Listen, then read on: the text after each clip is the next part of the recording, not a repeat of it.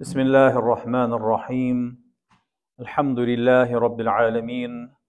وصلى الله وسلم وبارك على سيدنا ومولانا محمد وعلى آله وصحبه وسلم.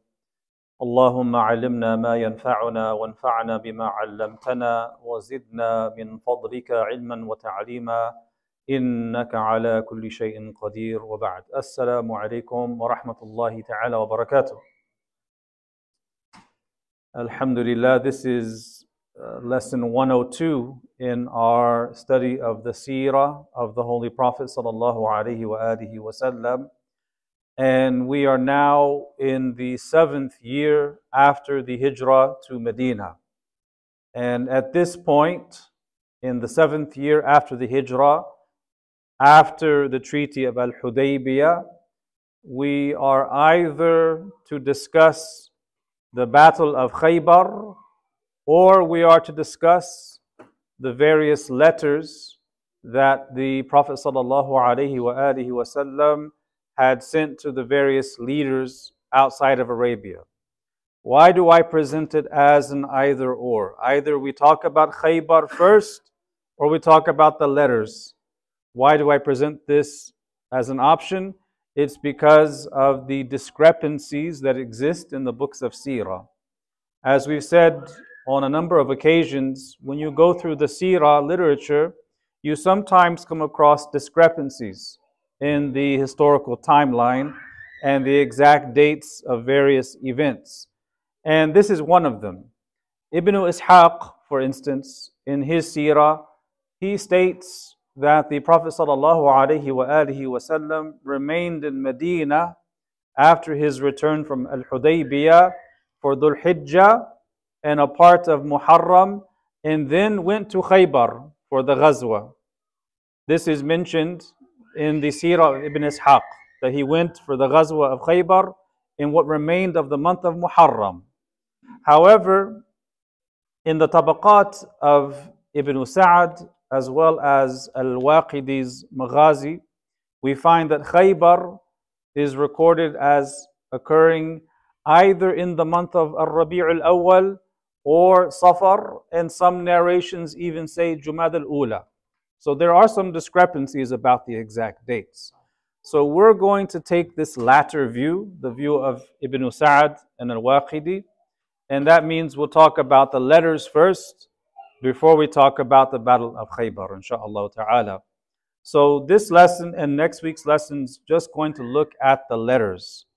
And the letters, it's a big topic because we have letters that were sent to leaders outside of Arabia, and we have letters that were sent to various leaders inside of Arabia.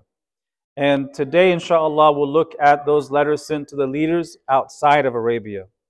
So, after the Prophet ﷺ had secured this treaty of Al Hudaybiyah, he was no longer on a defensive or offensive war posture.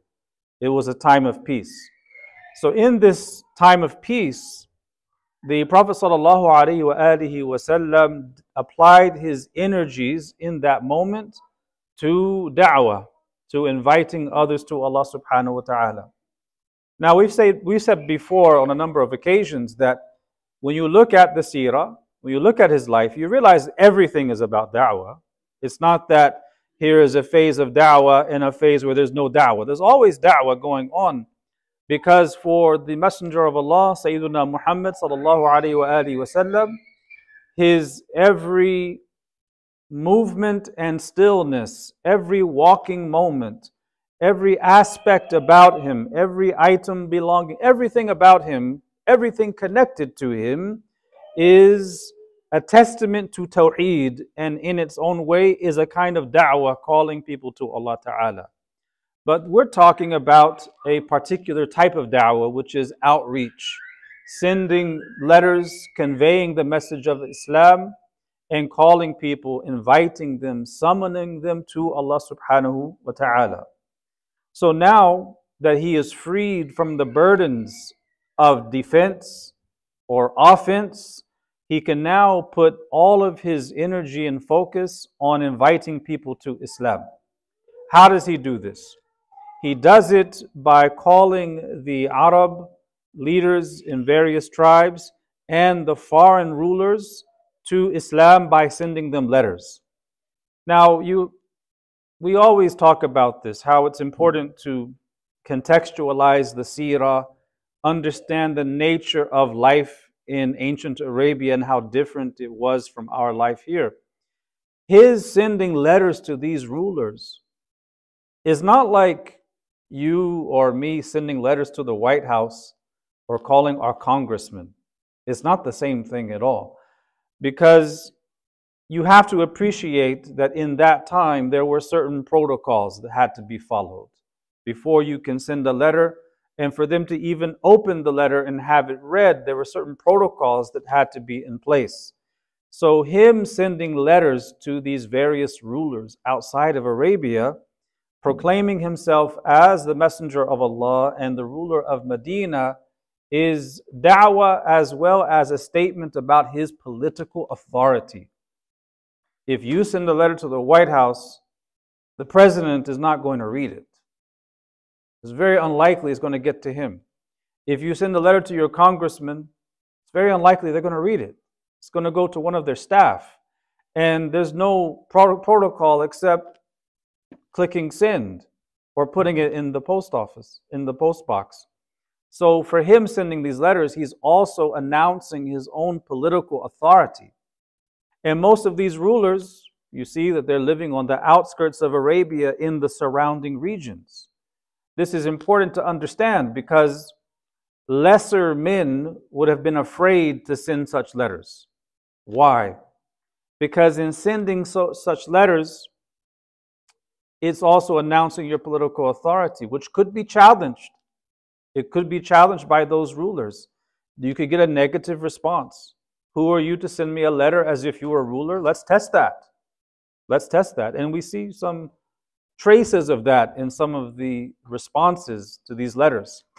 But Rasulullah wasallam is assured of victory.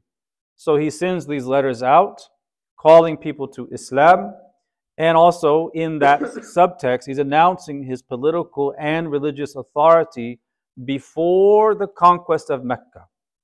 So some of the ulama have noted that the letters that the Prophet ﷺ sent to these rulers occurred right after Hudaybiyah and not before Hudaybiyah, which begs the question why didn't he send letters to the rulers before Hudaybiyah? What was so significant about Hudaybiyah that now he's sending letters to these various rulers. And it seems that the clearest answer to that question is that now, after the Treaty of Hudaybiyah, with a peace treaty, it means that the Rusul, the emissaries, the ambassadors, those who are traveling on his behalf to deliver the letters, are now able to travel with aman, with safety. Before the Treaty of Al Hudaybiyah, that was not the case.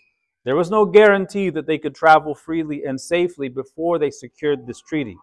Now that the treaty is in place, there's a safe route to go anywhere. So now these messengers are being sent out to deliver these letters. We have a hadith in the Shama'il of Imam al-Tirmidhi from Anas ibn Malik. Sayyidina Anas radiallahu anhu, he reported in this hadith recorded by Imam al-Tirmidhi when the Messenger of Allah sallallahu wanted to write to the non-Arabs, meaning the rulers of the non-Arabs, he was informed that they would only accept letters that were marked with seals. And for this reason, he had a ring made. And Sayyidina Anas says, It's as if I'm looking at its whiteness in his palm right now. What, what does he mean by that? Because it's pure silver. It's a pure silver ring. It's a signet ring. It has an inscription on it. And we covered this in the chapter on the Khatam in the Shama'il of Imam, tirmidhi that it had an inscription where one line says Muhammad, the next line says Rasul, and the next line says Allah, Lafdul Jalala, Muhammadun Rasulullah. And that was inscribed into the ring. And notice that Anas says that I, it's as if I'm seeing the white, its whiteness in his palm. Why does he say palm? Because the signet ring that was used to stamp the letters, to stamp, stamp the wax, the inscription part would be turned inward. So he would have the ring with the, the seal part turned inward, and he would use that to stamp it with his blessed hand, sallallahu alayhi wa ala alihi wasallam. We have another narration from Imam al-Daraqutni. He relates in his Sunan from Yahya bin Umayyah who said, I made the ring of the Prophet sallallahu alaihi wasallam, and no one else shared that honor with me. Engraved on it was Muhammadun Rasulullah. So he had this ring made for the purpose of sending these letters and following the protocol that already existed among rulers in terms of what they would accept or not accept of official correspondence. So the ulama mention that this hadith indicates that the Prophet ﷺ would adopt the practices of other cultures in order to make the message more appealing. That was the protocol. That was the protocol. And this protocol was in effect among whom?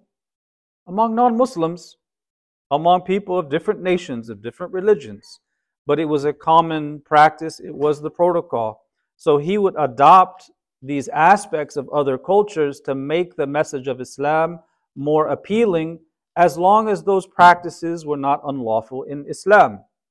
The lesson here for us is that we should not really place any premium on going against the dominant culture just for the sake of going against the dominant culture we adopt the things that are praiseworthy or that are mubah, that are permissible, because the Prophet ﷺ would seek to minimize the non essential differences between him and others. This is such an important point. He would purposely minimize the non essential differences between him and other people. He did not insist on doing it some other way just because that was the protocol of non Muslims, of disbelievers. He adopted it because it was permissible and it facilitated conveying the message of Islam. So, this reconciliation that we do has to, of course, be done with integrity and so that it holds to the concrete values of Islam. But we see this in the seerah. So he had the ring made and he had the letters written up. Now came the time to pick who is going to be the ambassador, the Rasul, the messenger, the emissary, to take the letter, travel with it, and deliver it to that ruler on behalf of the Prophet. Now, for him selecting these people, he selected those who had previously traveled to those regions beforehand, who had a prior relationship with those rulers and those kings, who knew their customs and their ways, and in many cases knew their languages. And the ulama mentioned from this the importance of knowing how to pick the right people for outreach. Some, and this is my own my own take from this and I don't want it to come across in any way as uh, xenophobic.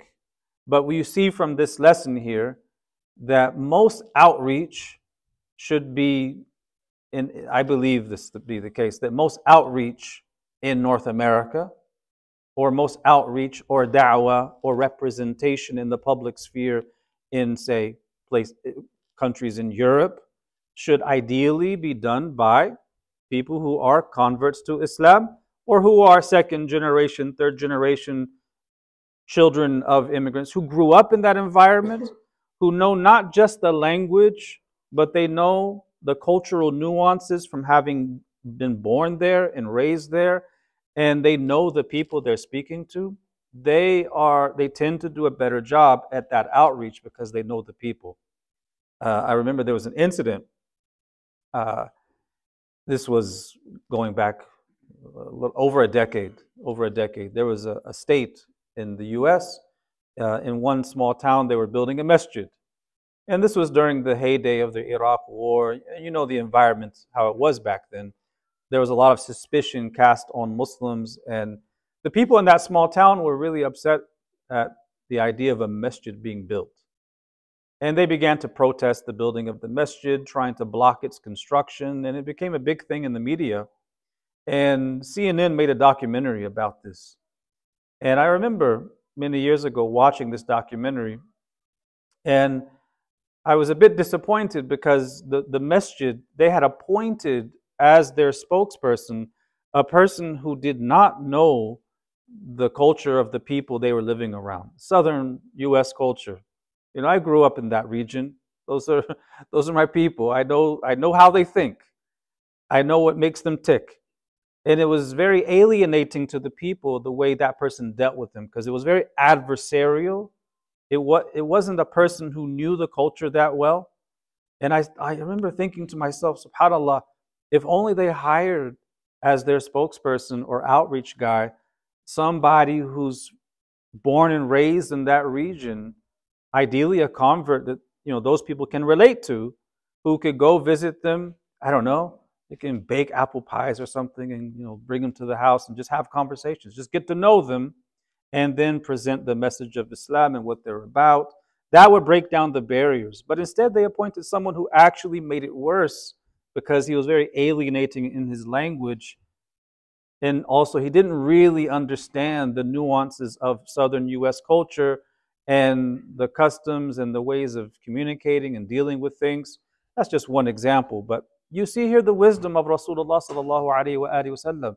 He didn't just pick anyone to go as an ambassador. They have experience there, they know the language, they know the culture, they know the nuances, so they are the best suited for going and delivering his message. Now, in the Sirah of Ibn Hisham, we find a really interesting narration. And it, it, mentions in that narration that before sending them to deliver the message, he went to them and said, These are to the, the, the soon to be ambassadors. He said to them, Allah has sent me as a mercy and sent me to everyone. So convey on my behalf. بلغوا عني. Convey on my behalf. Rahimakallah. May Allah have mercy on you. And be sincere to your Lord with his people, meaning the others. For the one who has been put in charge of the, of the affairs of people and is not sincere to them will be deprived of Jannah. Go forth and do not dispute with me as the disciples of Jesus Christ did. Now, that last phrase was unclear to them. What does that mean? Do not dispute with me as the disciples of Jesus Christ did.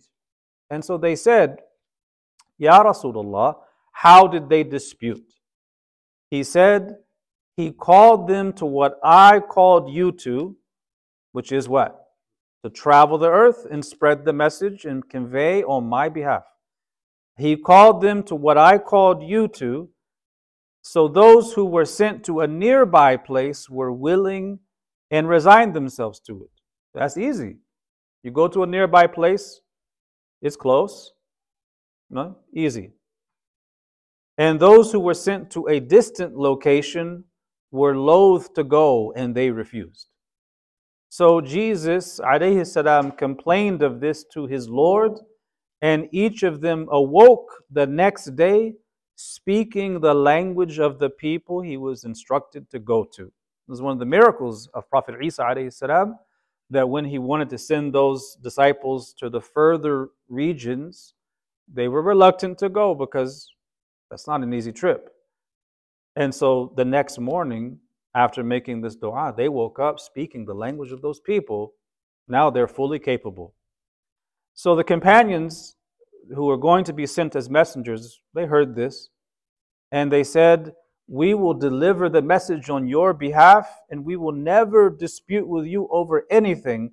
So command us and send us wherever you wish. And so here we go.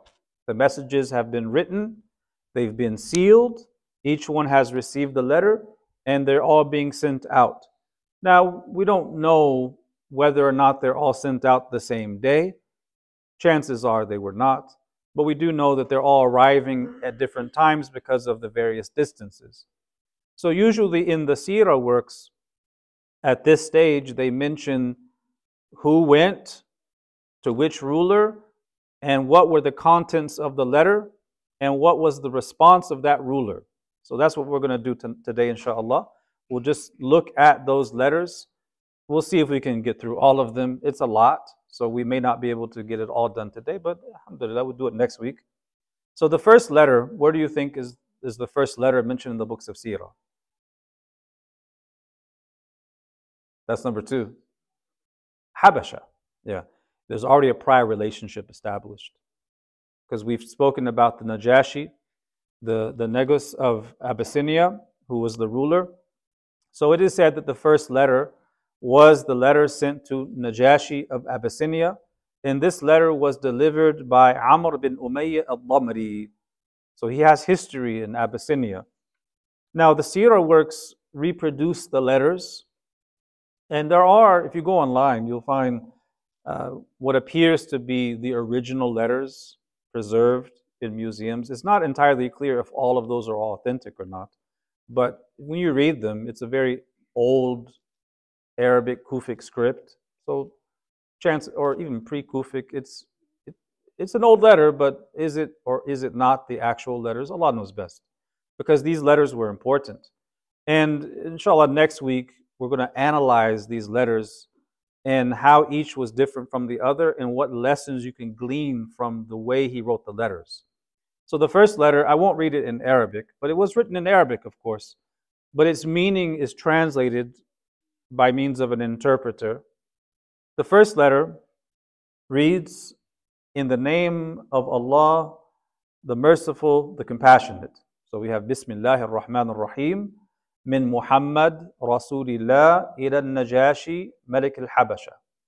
So from Muhammad, the messenger of Allah, to al-Najashi, the king of Abyssinia. He says, Indeed, I praise Allah, and there is no God except Him, Al-Malik, Al-Quddus, As-Salam, Al-Mu'min, Al-Muhaymin, so he's mentioning the names that are mentioned in the order within Surah Al-Hashr, some of the divine names. He says, I testify that Jesus, son of Mary, is the Spirit of Allah and His Word that He cast into Maryam, the Virgin, the clean, the chaste, the pure, the sanctified. She became pregnant, and so Allah created Jesus from his spirit and blew it into him like he created Adam with his hands. I call you to Allah, the one who has no partner, and I call you to his obedience. If you follow me and believe in what I have brought, then I am the messenger of Allah. So I call you and your people to Allah Almighty. For indeed I have conveyed the message and advised you. I have sent the Son of my uncle Ja'far and a group of Muslims. وَالسَّلَامُ عَلَى مَنِ اتَّبَعَ الْهُدَى That's a very famous phrase. It's in the Quran as well. And peace on those who follow right guidance. So that's the content of the letter. So you see, this letter is very carefully crafted to address someone who's a Christian. And when the letter was received, it's mentioned that the Najashi treated it with the utmost respect. He treated it with the utmost respect, and we see this pattern that those who treated the letters with respect, things went okay for them. Those who disrespected the letters, they soon fell. So he treated it with respect, and he replied, uh, as it mentions in the books of Sirah, أشهد بالله أنه النبي الأمي الذي ينتظره أهل الكتاب. I bear witness that he is the unlettered prophet for whom the people of the scripture have been waiting for. So this means that he becomes a Muslim, right? So he writes a letter back testifying to this, and saying that if he was able, he would certainly have traveled to Medina to meet him personally. And it's narrated that he embraced Islam formally at the hands of Ja'far anhu. After this, when the message gets back that he answered the call, the Prophet sends him a second letter. And then Najashi keeps this second letter and he keeps it in a box, nice and secure. And there's a longer history going on. We'll get, we'll, we'll get to it soon. There's some exchanges between the two of them. Now, in the Shama'il, we find a narration where the Najashi had read the letter and he sent gifts back to the Prophet. So in the Shama'il, we have a hadith from Burayda radiallahu anhu who says that Najashi gifted the Prophet ﷺ a pair of black khufs. Right? I saw someone wearing some today. So some black leather socks. That was number one. He immediately put them on and then he performed the wudu and wiped over them. One hadith mentions he sent some other things as well.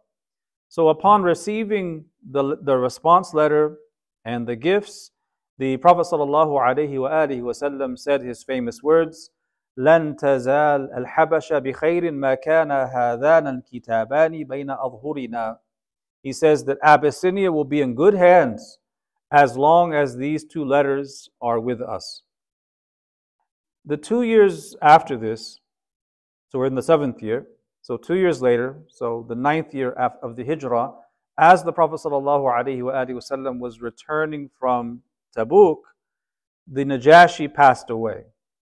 And in Sahih al-Bukhari, we find a narration that the Prophet ﷺ mentioned the day that Najashi passed away. He told the companions and he said to them, مات اليوم رجل صالح فقوموا فصلوا على أخيكم أصحم He says that today a righteous man has passed away. Stand up and offer the funeral prayer on behalf of your brother Asham, which is the name of Najashi. And so this is known as Salatul Ghaib, which is the janazah for someone who died somewhere far off. Now, of course, there's differences of opinion among the fuqaha about the nature of Salatul Ghaib and its applicability. We won't go into all of the details concerning that. But some of the madhahib uh, in jurisprudence say that this is particular to Najashi. Others say, no, it could be done for others, but it would be done for those who died uh, for whom no one was able to pray a janazah over them due to their location. Others say no, even if the janazah was already prayed over them in the land they died, we can offer the salat al-ghaib over them as well. So, you know, you have a spectrum of views within the schools of law about that, but all of the hadith we have about salat al-ghaib go back to this incident of the death of Najashi. Uh, it's related also from Sayyidah Aisha radiallahu anha that after the death of Najashi, it is related that it, word got back to the Muslims that after Najashi was buried, people would notice that it was very munawwar. There was a, you could see a light emitting from the grave. This would be a miracle uh, that points to the fact that Najashi was a very pious man, a righteous man who died as a Muslim. So the ulama of Sirah mentioned that of all of the leaders who received letters from the Prophet ﷺ, he, Najashi, was the most fortunate of them. So that's the first one. Who's the second one? The letter to Heraclius Hirqal of Byzantium, of the Byzantine Empire.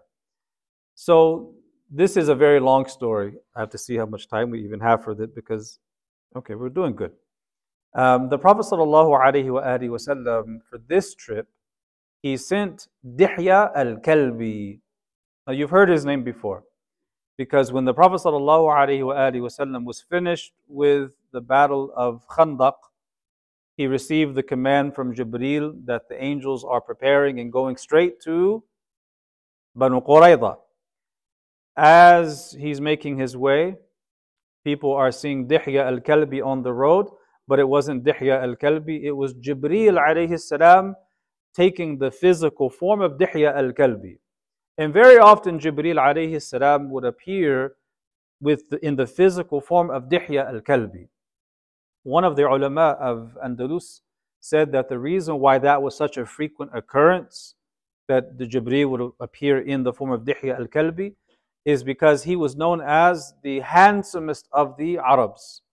Obviously, after Rasulullah but his was a jalal. But with Dihya, there was a general handsomeness with which he was recognized among the people. And so that scholar of Andalus said that the reason why Dihya, he took the form of Dihya so often, is because it is a beautiful form. It is a form of familiarity and beauty on top of that. So this is the real Dihya al-Kalbi, the actual human Dihya al-Kalbi, who was sent because of his prior history traveling to that region and interacting with the people. He was sent there, and first he was told to go to a place called, uh, in Arabic, is called uh, Busra, not to be confused with Basra. Where is Basra? That's in Iraq. Busra, when you look at the English word equivalent, it's called Bostra or B O S T R A. So it's a little different. But Busra, you remember, was a trading post or a way station or a stopping point, caravanserai where people would stop on the way to Sham when they would trade their goods. And when the Prophet ﷺ was a young man with Abu Talib, when he traveled up to Sham, that's where they were at when they had the encounter with the monk. So Bosra or Bosra was that location. And it had old ancient Roman roads. And those roads were still there because the Romans knew how to build roads, unlike today. They didn't have potholes. And they still exist, those roads, although now they're, you know, there's no cities there, there's no towns there anymore. It's way off in the desert now. But back then it was, uh, it was a trade route. So he was sent to Bosra to meet someone named Harith ibn Abi Shammar, who would be a guide for him, taking him further into Byzantine territory. Um, now, this Harith ibn Abi Shammar ended up giving him someone else who had expert knowledge of the routes and the people, who was more familiar with how to get there than him. And that person's name was Adi ibn Abi Hatim. Adi ibn Abi Hatim, we will soon come to learn, converts to Islam. He was a, an Arab Christian at the time but he converts to Islam. And this is the beginning of his story. So at the time, it is mentioned that Heraclius was actually in Jerusalem. He was in Jerusalem, and it is said that he went there because he had made a nadhr. What's a nadhr? It's a solemn vow. It is basically a promise you make, a commitment you make to Allah to fulfill something you impose on yourself, whether it whether something comes to pass or not, right? There's different ways you can do it. But he took a nadhr, a vow, to walk to Jerusalem and to pray at the area of Al Aqsa after they had defeated the force, the Persians, right? So he was there. So as Heraclius was there in Jerusalem, he was overtaken by a lot of worries he was quite stressed. And what he was worried about is his kingdom coming to an end. And it said that the reason why he felt that his kingdom might be coming to an end is because he was a very avid practitioner of, I guess today we would call it astrology. And we make a distinction between astrology and astronomy. Back then, in the pre modern world, the two were grouped together. Astronomy and astrology were not artificially separated. And that's a long topic, but you know, he was a keen practitioner of this.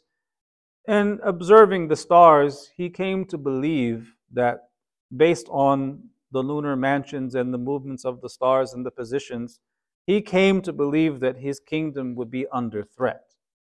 So he was quite worried about what's going on. And he went to an elder who might interpret what he saw. And that elder interpreted what he saw by saying that his kingdom would indeed be overcome. And it would be overcome by men who practice khitan. What is khitan? Circumcision. Now, in his mind, the only people who practice circumcision are who? The Jews. So he's, you know, he's wondering about this prognostication. Does that mean that they're going to try to overrun or do something? But this is what's going on in his mind shortly before the arrival of Dihya al Kalbi.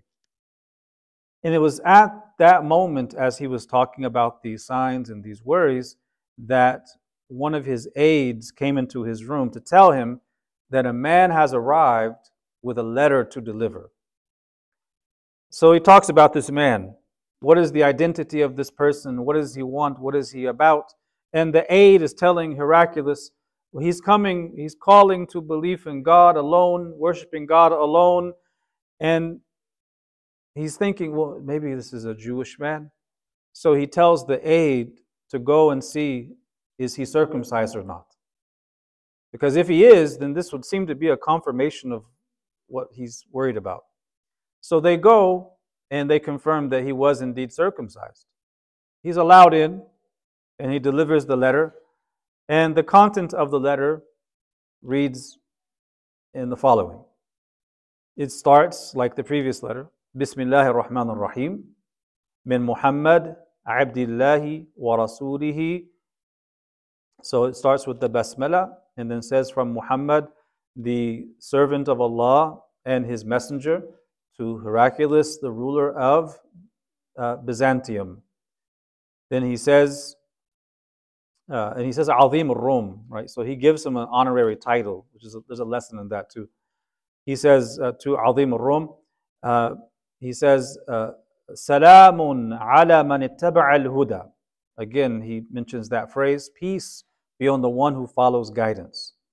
As for what follows, I invite you to Islam. And if you become a Muslim, you will be safe. فإني أدعوك بدعاية الإسلام أسلم تسلم. He says, if you embrace Islam, you will be safe, and Allah will double your reward.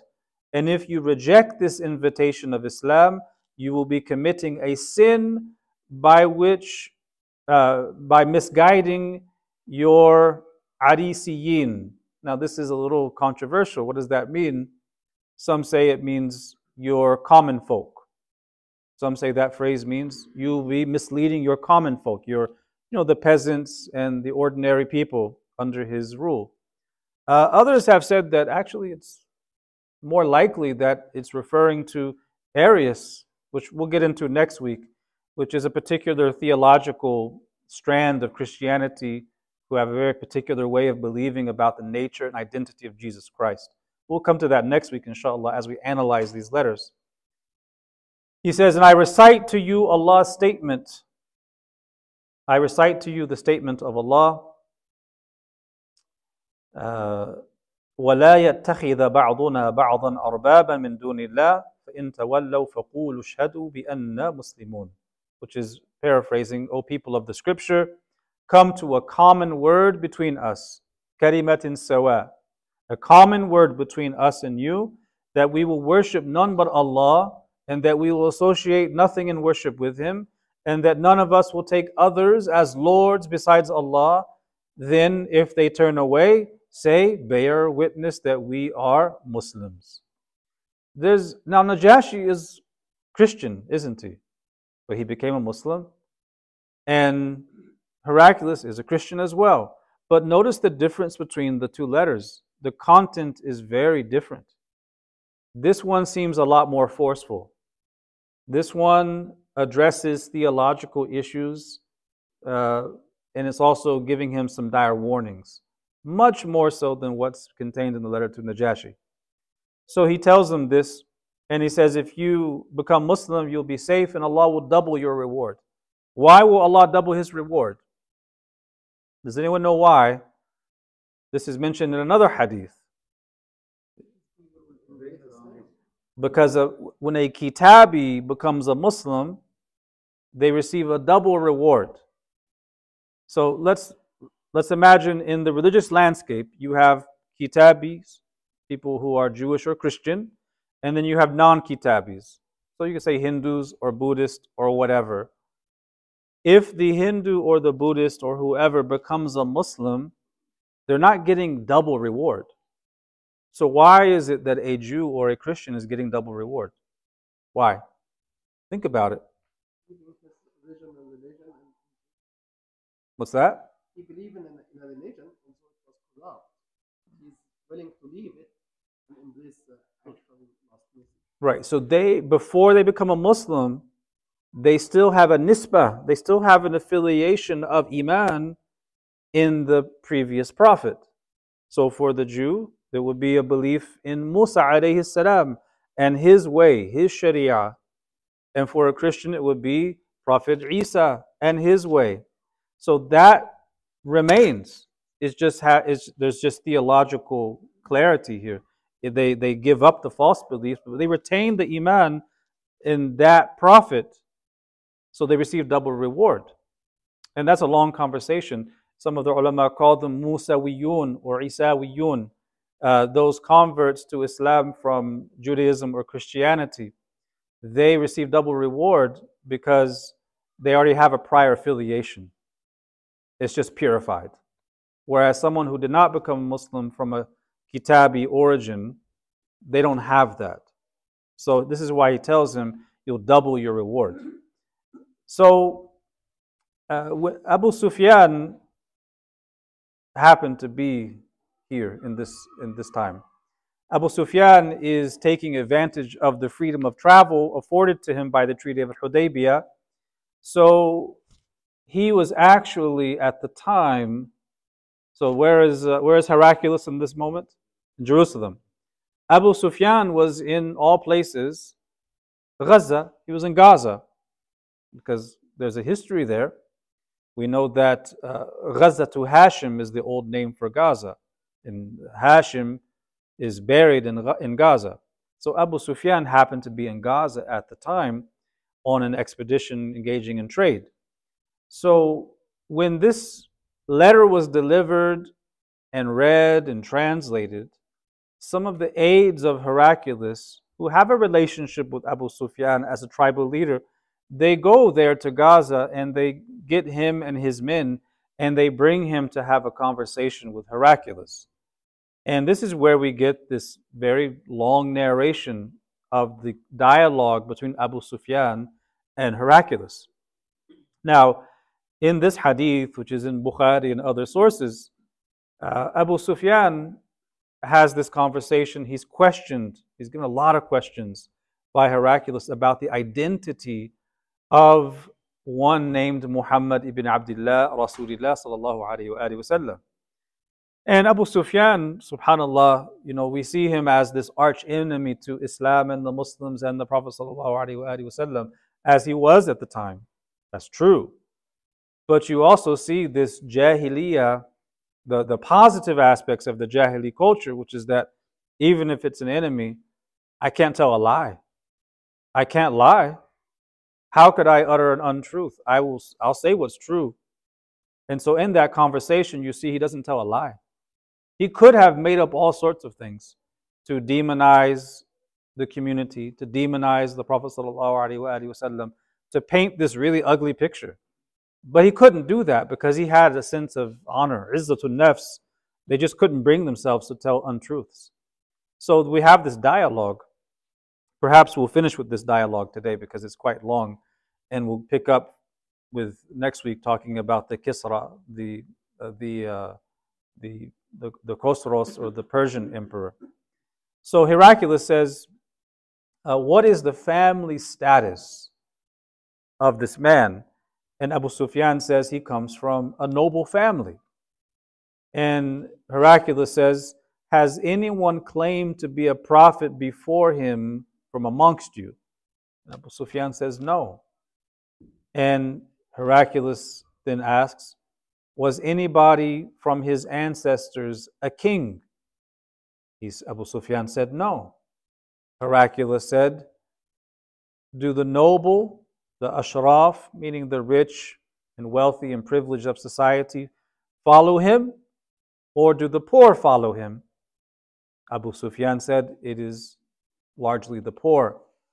And then Heraclius says, What about the followers? Are they increasing or are they decreasing? Abu Sufyan an- answers honestly. He says, They're increasing, especially now after Hudaybiyah, they're increasing.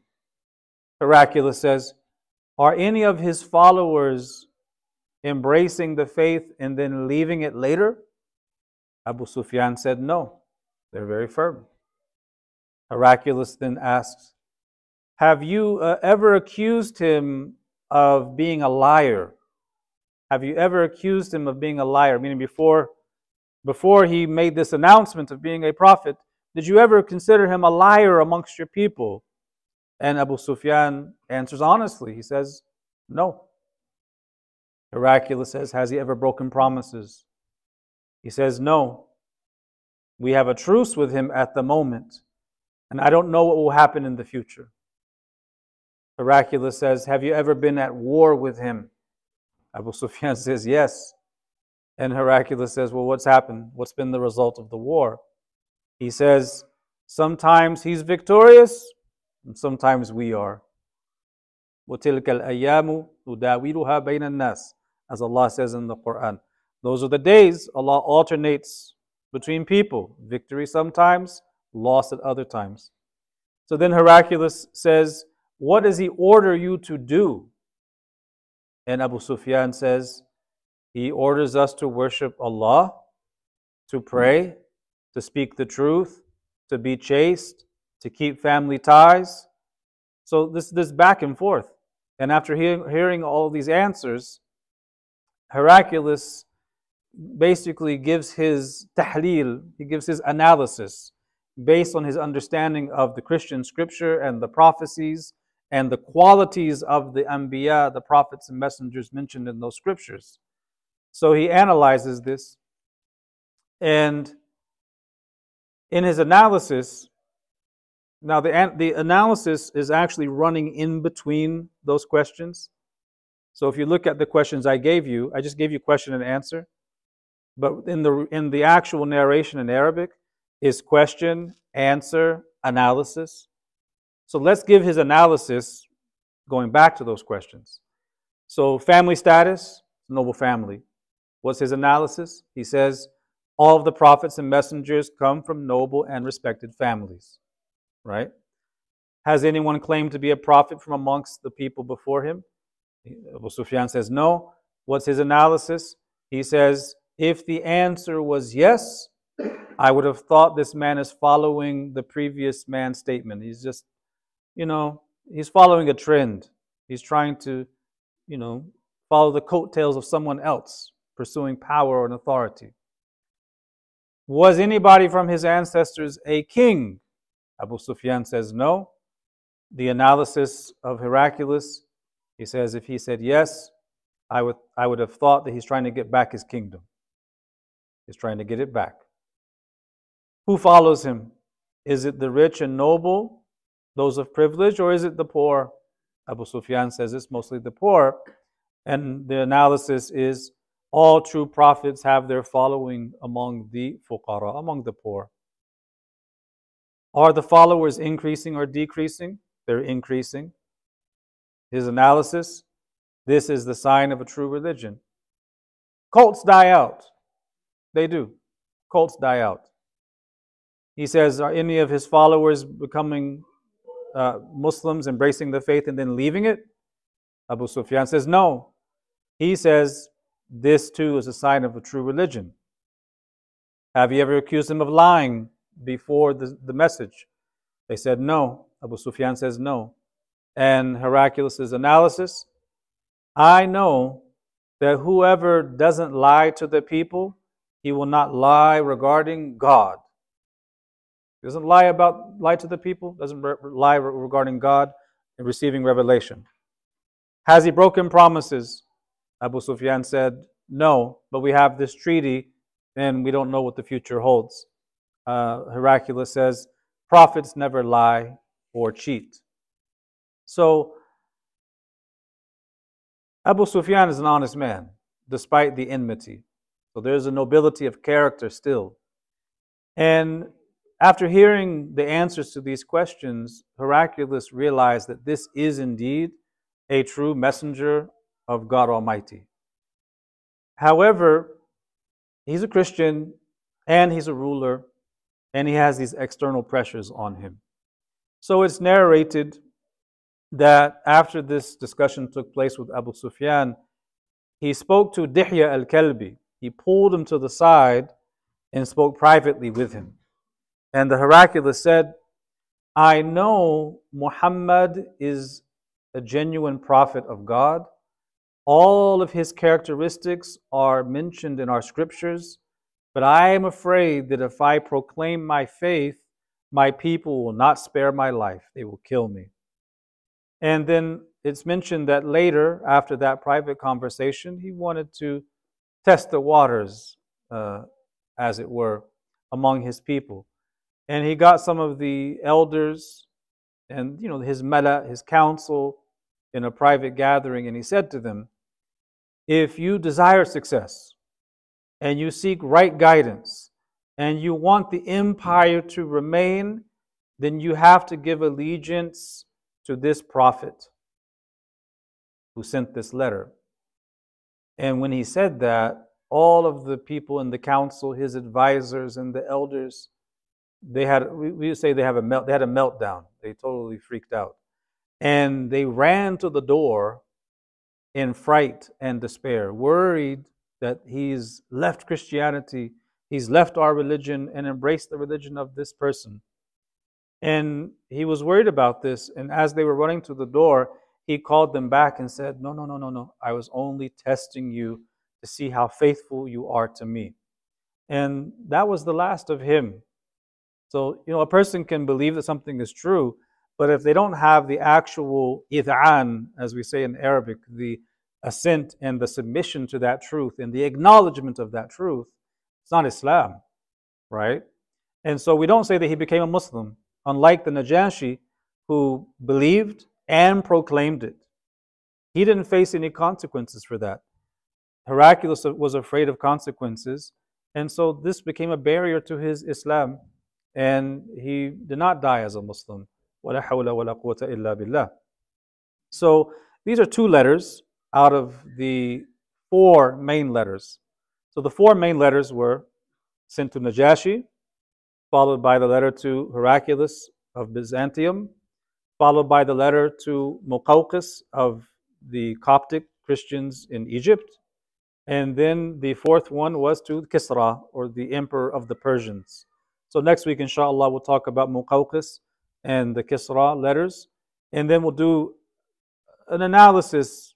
You know, we'll look at the lessons from all of the letters because when you put them all together and look at how they're each of them are different from the other, you can actually get a lot of lessons about how you communicate Islam to people. And we'll look at that next week, inshallah ta'ala. وصلى الله وسلم على سيدنا محمد وعلى آله وصحبه وسلم